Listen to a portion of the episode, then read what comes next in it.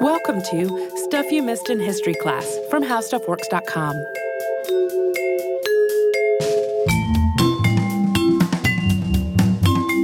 Hello and welcome to the podcast. I'm Tracy V. Wilson. And I'm Holly Fry.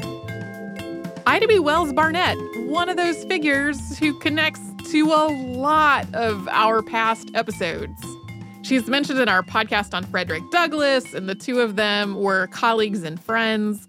In our show on the Night of Terror at the Occoquan Workhouse, we talk about her refusing to march in a segregated section of the 1913 woman's suffrage progression, instead saying, I am refusing to play by that racist rule and marching with the Illinois contingent with everyone else. She investigated the death of Robert Charles in New Orleans in 1900 and the racist violence that surrounded that. And then the discussion of lynching in our two parter on the Wilmington coup of 1898 was also informed by her investigative reporting and her anti lynching campaign. Ida B. Wells Barnett fought against lynching for decades, and this on its own would be remarkable, but she also lived at a time when it was not common at all for a woman, especially a woman of color, to become a prominent journalist and speaker in this way. And then doing this work also meant that she had to speak out very candidly about violence and about rape. Discussing rape at all was a huge taboo, but it was especially taboo coming from a woman. And for a substantial part of her career, she was an unmarried woman, so it was even more taboo. And that is all why we are talking about her today. Ida B. Wells Barnett was born Ida Bell Wells in Holly Springs, Mississippi on July 16, 1862. She was the oldest child of James Wells, who was known as Jim, and Elizabeth Warrenton, who was known as Lizzie, and they were both enslaved. So Ida was enslaved from birth. Jim and Lizzie both worked for a man named Spires Balling. Jim was owned by another man but had been hired out to Balling for an apprenticeship in carpentry. The American Civil War was ongoing when Ida was a baby, and the part of Mississippi where she and her parents lived was no stranger to raids and skirmishes. The Emancipation Proclamation was issued on January 1st of 1863, and while it technically freed her family and everyone else who was enslaved in Mississippi, slavery persisted until Mississippi surrendered on May 4th of 1865, and probably beyond that point, really, um, as word reached more outlying areas of what had happened. Once they were able to do so, Jim and Lizzie Wells made their marriage legal. The young Ida Wells was too young to remember the earliest years of Reconstruction, but in general, life was really difficult for the freed people. It was also chaotic as politicians and social reformers tried to work out what to do about the formerly enslaved population and the social and economic conditions that slavery had caused. But the Wellses had a couple of advantages. Jim's owner had also been his father, and Jim had no siblings. And being his owner's only child came with some privileges, including an education. For a time after the end of the war, the Wellses continued to work for Spires Balling. But then Balling told Jim to vote for the Democratic candidate in the upcoming election, and Jim had no intention of doing this. As we've talked about before, the Democratic Party at this point was mostly made up of wealthy white slave owners he intended to vote for the radical Republican candidate. He came back from the polls to find that his employer had locked him out of the workplace. The fact that Jim and Lizzie Wells were skilled workers rather than manual laborers made it easier for them to find other work. Lizzie and her children also enrolled in school. The family also became politically active, and Ida's father became a member of the board at Rust College, then known as Shaw College, where Ida would go on to study. Ida learned quickly and she read voraciously, including reading the Bible all the way through, which was the only reading that was allowed in the Wells home on Sundays. In 1878, Ida Wells' life changed dramatically. She went to visit her grandparents on their farm, and while she was away from home, a yellow fever epidemic spread to Memphis. At first, when they heard about this outbreak, Ida and her grandparents weren't particularly concerned. Memphis had dealt with yellow fever before, and outbreaks had never made it as far from there as Holly Springs, which was roughly 50 miles or 80 kilometers away. People also blamed yellow fever on miasmas or bad swamp air, so they thought Holly Springs was protected by being on the highest ground in the area.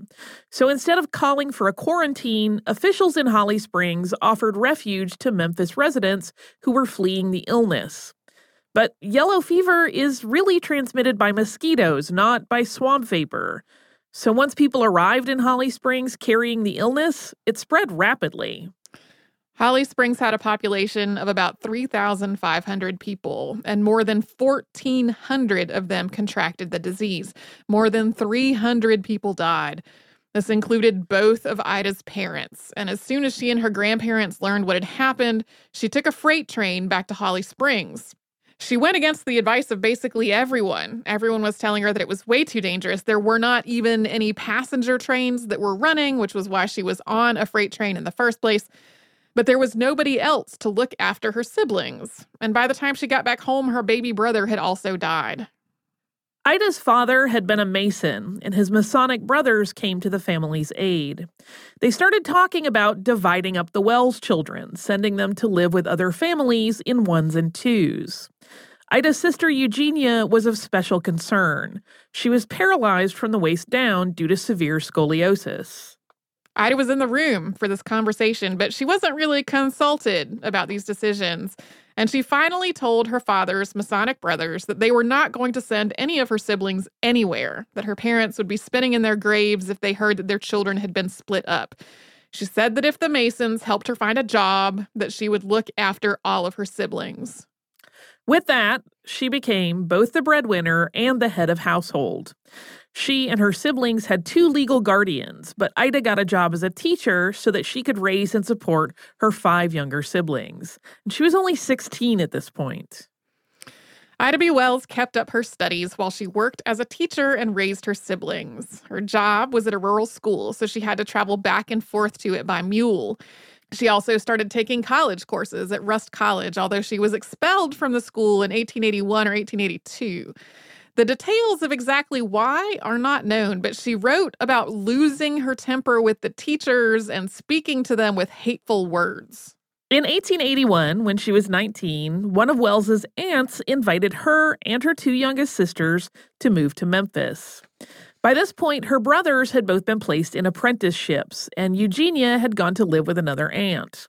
And this offer gave the Wells sisters the chance to move to a bigger city with more opportunities and it gave Ida more freedom to pursue her own education and career, since her aunt would be helping to look after her sisters. It was in Memphis that she really started to become politically active, which we will talk about after a sponsor break.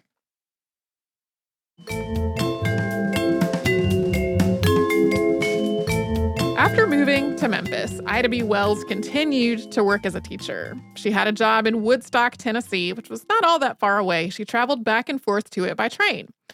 She was very carefully trying to build a middle class life for herself and her sisters, stretching her teacher's pay to cover things like nice dresses and a comfortable place for them to live. And one of the things that she spent her money on was on first class tickets in the ladies' car whenever she traveled by train. The ladies' car was more comfortable than the second class cars, which were called smokers. The ladies' car was quieter and it had more comfortable seats. And since she was a young, petite, attractive woman traveling alone, it was also just safer.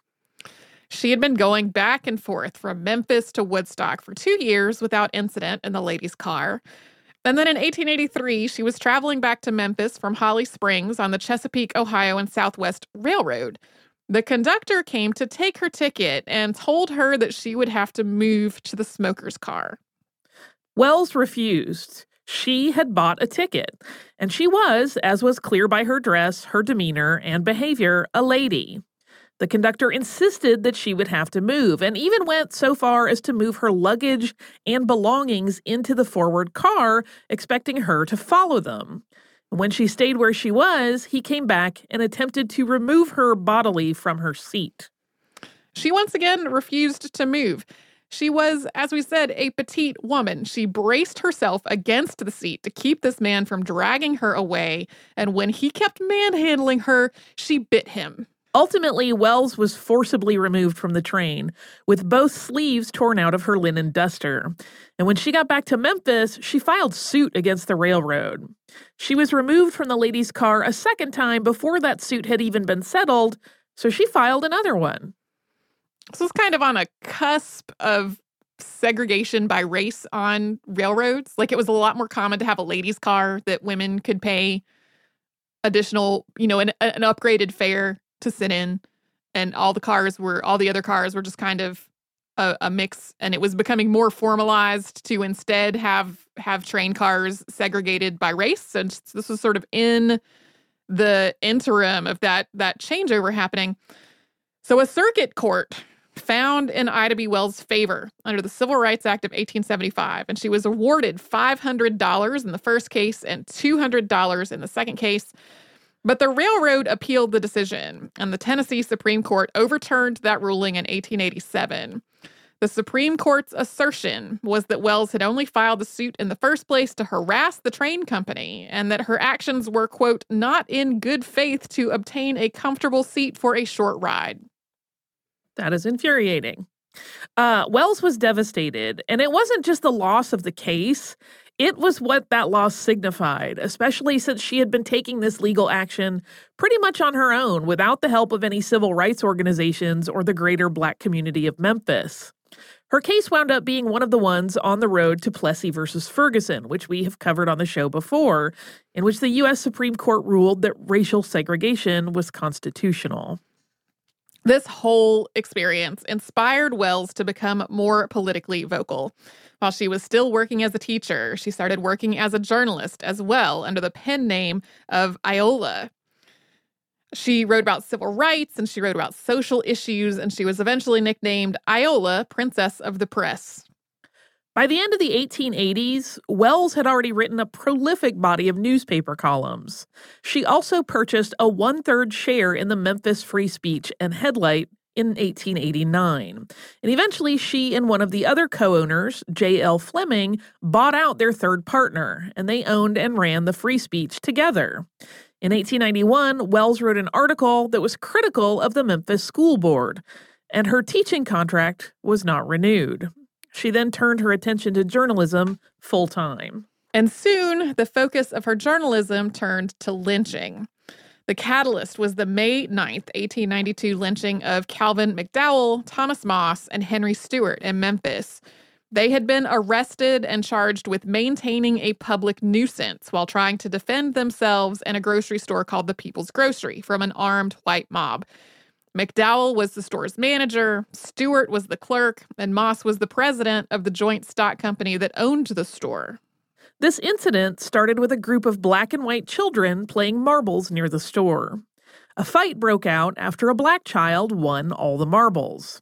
A white man came out and beat the child who had won the game, and a group of black men attempted to intervene. A white mob formed in retaliation, bent on destroying the people's grocery. One of the white instigators actually owned a competing grocery store. Yeah, they definitely had it in their minds to run this grocery store out of business and to hurt or kill its owners. So after McDowell, Moss, and Stewart were jailed on the public nuisance charge, an armed militia of black men tried to stand guard outside of the jail. It was a known risk if a black man was in jail for something that a white mob could come and take him out of that jail and harm him. So they were standing guard. But eventually, the sheriff ordered them to disperse and confiscated all of their weapons. After they were gone, a crowd of white men, as they had feared, came to the jail. They took McDowell, Moss, and Stewart to a field outside of town and shot all of them. Wells knew all of these men. She was friends with Tom Moss, and she, along with the rest of the black population, was terrified, especially since the sheriff secured a court order authorizing him to shoot any black person who seemed to be causing trouble on sight. Even though Memphis had passed a law banning the sale of firearms to its black population, Wells bought a pistol and she carried it in her purse. But she also recognized that that pistol was only going to go so far to defend her. In the pages of the free speech, she became one of the many Black voices urging the rest of the Black population to leave Memphis. There was actually a mass exodus out of Memphis. It was big enough that it set off an economic crisis as black business owners and laborers fled the city. After this incident, Wells began researching, investigating, and writing about lynching. This was the work that she would pursue for most of the rest of her life. Almost immediately, this work led to Wells being threatened with lynching herself. On May 21st, 1892, she published an article in the Free Speech that started out with a statement that eight men had already been lynched in the span of just a week. Five of them had been accused of rape. She went on to write, quote, Nobody in this section of the country believes the old threadbare lie that Negro men rape white women. If Southern white men are not careful, they will overreach themselves, and public sentiment will have a reaction. A conclusion will then be reached, which will be very damaging to the moral reputation of their women. This was basically the same argument that would appear in the Wilmington Daily Record in 1898 that these rape allegations were stemming from consensual relationships between black men and white women. That was the article that was used as justification for the Wilmington coup and the mass racist violence that followed it. And Wells's article sparked similar outrage, although it did not launch a massacre. A few days later, a white paper called the Daily Commercial responded to Wells' article, and here's a quote, quote, the fact that a black scoundrel is allowed to live and utter such loathsome and repulsive calumnies is a volume of evidence as to the wonderful patience of Southern whites, but we have had enough of it. Similar sentiments ran in other papers, and a mob of people convened at the Cotton Exchange building in Memphis, intending to lynch both co owners of the free speech. But Wells had gone to Philadelphia to attend the African Methodist Episcopal Church's General Conference, and from there she went on a trip to New York rather than returning to Memphis. J.L. Fleming had also left town for fear of his life. While Wells and Fleming survived, the free speech didn't. The mob sacked its offices and destroyed all of their equipment and furniture. After this incident, Wells followed her own advice and she left Memphis. She didn't even go back to try to get her belongings. We will talk about her life after leaving Memphis after a sponsor break.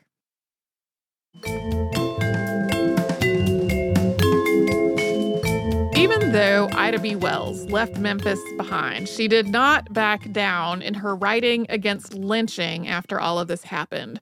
She published a response to what had happened in the New York Age on June 25th, 1892. And then a lot of that response became her pamphlet, Southern Horrors Lynch Law in All Its Phases. This pamphlet is one of the most well known of her many, many written works. It started with a letter of praise from Frederick Douglass saying of his own efforts related to lynching, quote, I have spoken, but my word is feeble in comparison. To quickly recap, lynching is the extrajudicial murder of someone who has been accused of a crime or other wrongdoing. Between 1882 and 1968, there were more than 4,000 recorded lynchings in the United States. More than 70% of the victims were black, and many of the white victims were civil rights workers or other people who tried to defend black citizens. Most of these happened in the South, and they were a way to terrorize the black community and violently reinforce white supremacy. By the time Ida B. Wells started her anti lynching work, a false idea had been well established within the white community. And that idea was that black men were raping white women and that lynching was necessary to discourage these rapes. Wells tackled this idea head on, countering that there were consensual relationships between black men and white women, like we alluded to before the break. She wrote, quote, hundreds of such cases might be cited, but enough have been given to prove the assertion that there are white women in the South who love the Afro Americans' company, even as there are white men notorious for their preference for Afro American women. She also documented multiple instances of the same pattern. A black man accused of a crime, then removed from his jail cell by a white mob who murdered him and desecrated his body. She wrote about the disenfranchisement of the black population in the South through racist voting laws and how that was contributing to the problem. And she picked apart how white newspapers were participants in this violence as well, repeating the same unproven and sometimes completely fabricated allegations about the victims of lynching as though they were fact, often using racist and sensationalized language to do it.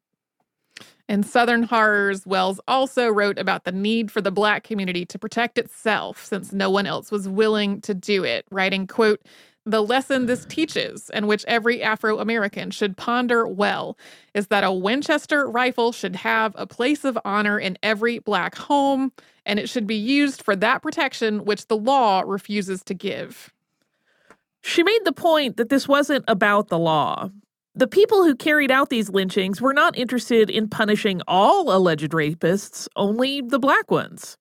Lynch mobs weren't operating within any kind of legal framework, and they were celebrating the murders they committed with things like postcards depicting the hanged and desecrated bodies of the victims.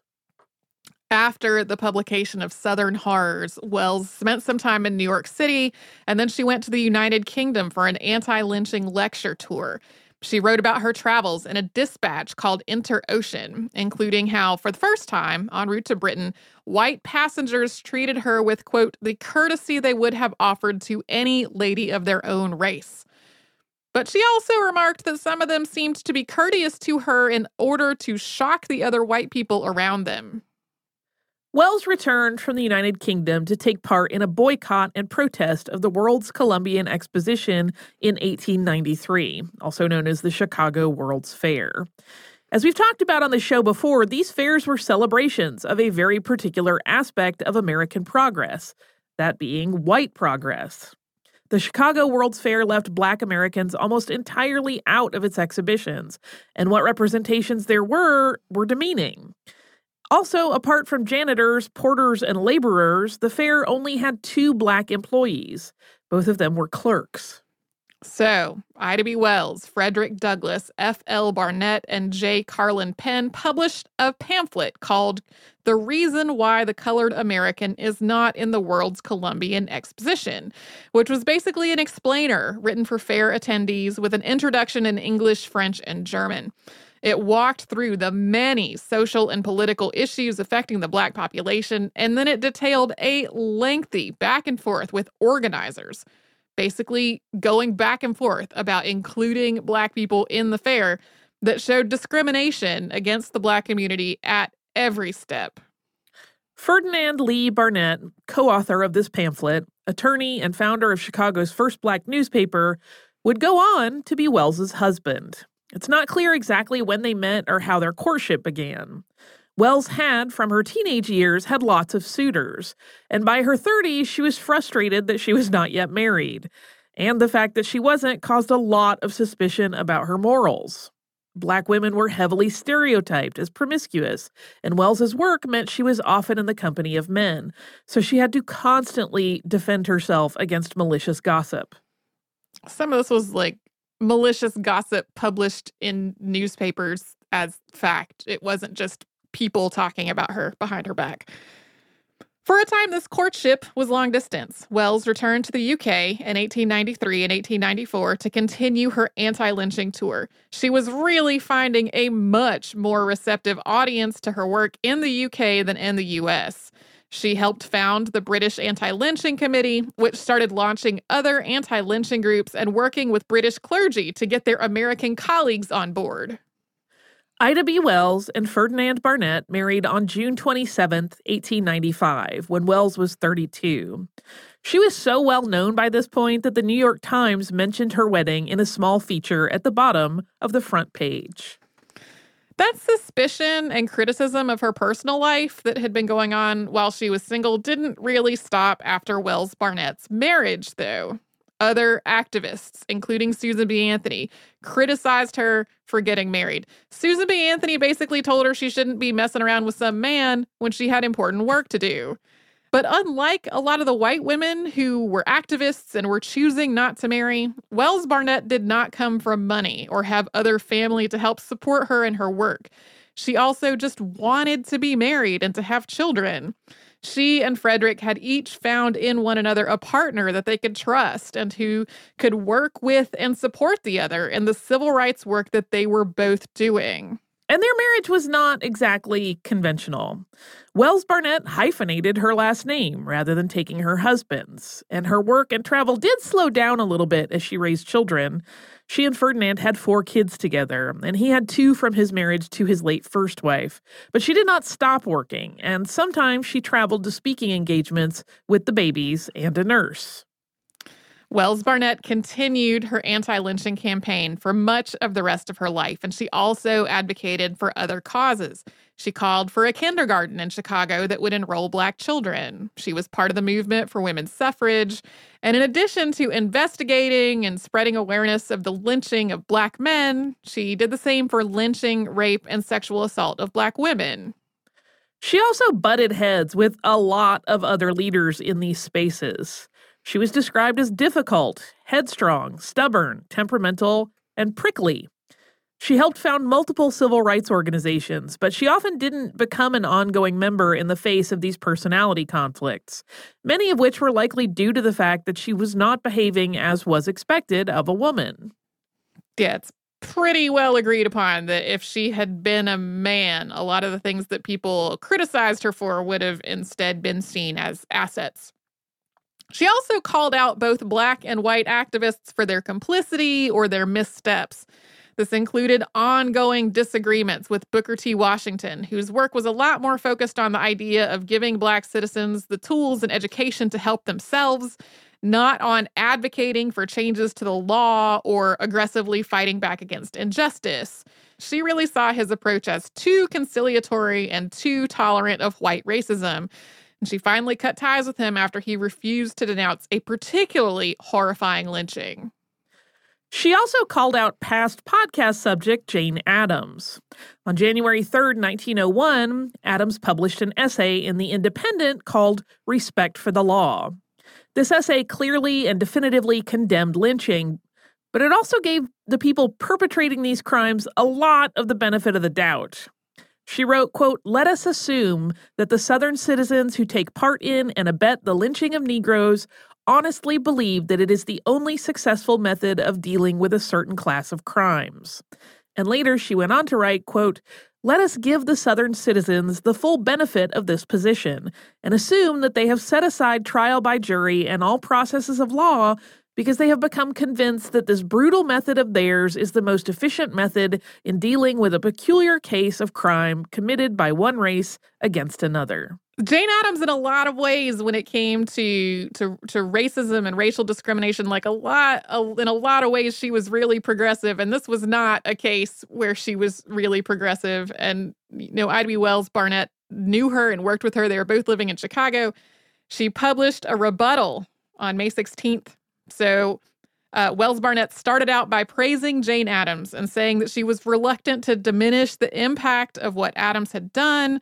Addams was a well known, well respected white woman who was condemning lynching, and she was doing so with a dispassionate and logical argument. So, this just was not something that most white leaders in the United States were doing. So, Wells Barnett made it clear that if every white activist wrote a similar essay, the nation would be in a much better place. But from there, Wells Barnett directly criticized the assumptions that Addams had rested her argument on. She pointed out that giving the perpetrators of lynching the benefit of the doubt as, quote, doing what was best was dangerous and damaging. She also picked apart, once again, the idea that the victims of lynching had committed rape, using the Chicago Tribune's annual lynching statistics to back up what she was saying. Wells Barnett was present at the founding of the NAACP, and at its first meeting, she gave a talk called Lynching Our National Crime, which incorporated her at that point almost 20 years of research and advocacy. To sum it up, quote, First, lynching is color line murder. Second, crimes against women is the excuse, not the cause. And third, it is a national crime and requires a national remedy. So, although she did continue to participate in the NAACP's work at various points, she wasn't listed as an official founder and she eventually distanced herself from that organization. In spite of Wells Barnett's lifelong work, There was no national remedy for lynching. Although some states passed laws against lynching, Southern Democrats blocked efforts to pass laws at the national level. The protections Wells Barnett was fighting for were finally included, at least on paper, in the Civil Rights Act of 1964. By that point, Wells Barnett had been dead for more than 30 years. She died on March 25, 1931, at the age of 69. At the time of her death, she had been working on her autobiography, which she started on about three years before. She was motivated in part to write this autobiography by attending a Negro History Week event in Chicago. They were discussing a book by Carter G. Woodson, who was one of the first scholars of Black history. Like that was becoming a field, and he's recognized as, as one of the first people doing this work.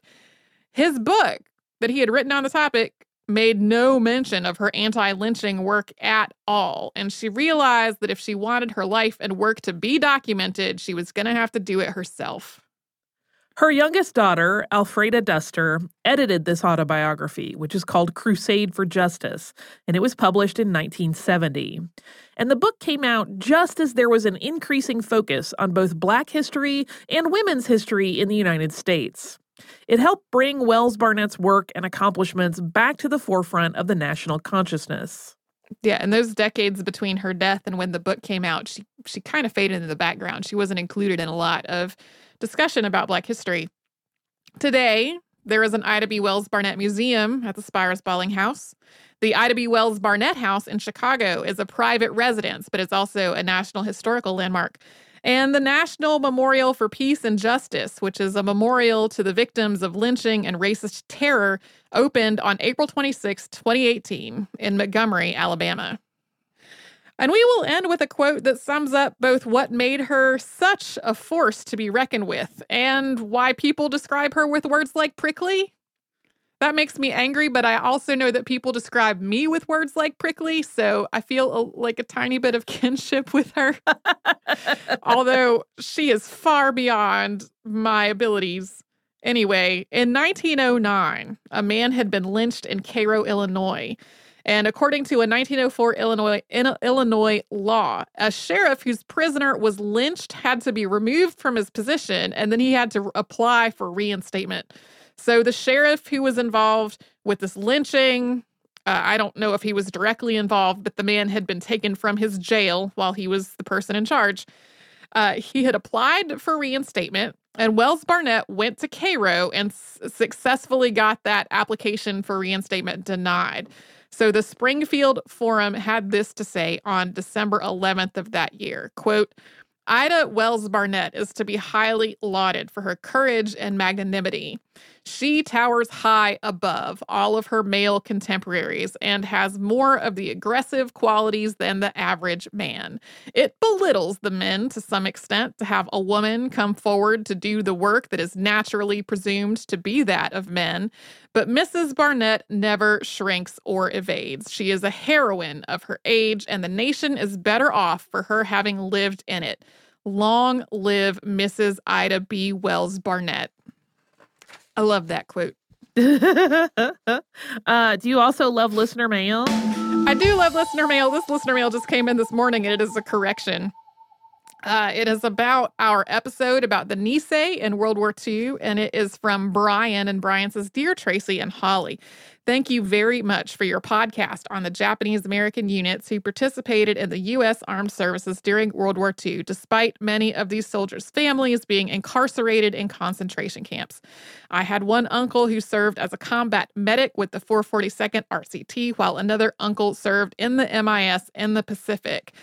There were, however, several corrections that I wanted to address. The quote that the Japanese Americans who served in the military intelligence service helped shorten the war by two years should be attributed to General Charles Willoughby, who was General MacArthur's chief of staff of intelligence, not MacArthur himself. The 100th Battalion and the 5th U.S. Army were not successful in taking Monte Cassino from the Germans. After being stalemated, General Mark Clark decided to bypass the Abbey and take a sea route uh, to land in Anzio by on the way to Rome. Polish and British Commonwealth divisions did overtake the enemy on Monte Cassino several months later. Lastly, the 442nd RCT did not enter Rome. The 442nd RCT landed at Civitavecchia, where the 100th Battalion joined the regiment. The regiment then went north with the 100th Battalion, going to Livorno on the Ligurian coast. You both do such a fantastic job with your historical subjects, be it people, events, etc. I'm especially pleased that you devote time to r- reminding us that America is made up of many ethnic groups who have contributed to this country even under dire circumstances. If either or the both of you are in San Francisco, it would be a pleasure for me to be your docent at the Military Intelligence Service Historic Learning Center in the Presidio, the first MIS school. Your loyal listener, Brian. Thank you, Brian. The first of these corrections about who the quote should be attributed to, I realized I messed up. Um, after a person came onto our Facebook page to make some like thinly veiled racist comments. Um, and I Googled that quote and then was like, uh oh, I said the completely wrong thing in the episode.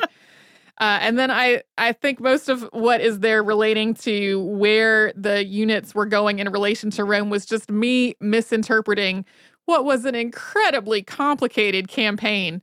Uh, I I enjoy doing the some of the military history episodes where we talk about battles, um, but that was one of the trickiest ones to try to put together. Like there was just a whole lot going on. So thank you so much, Brian.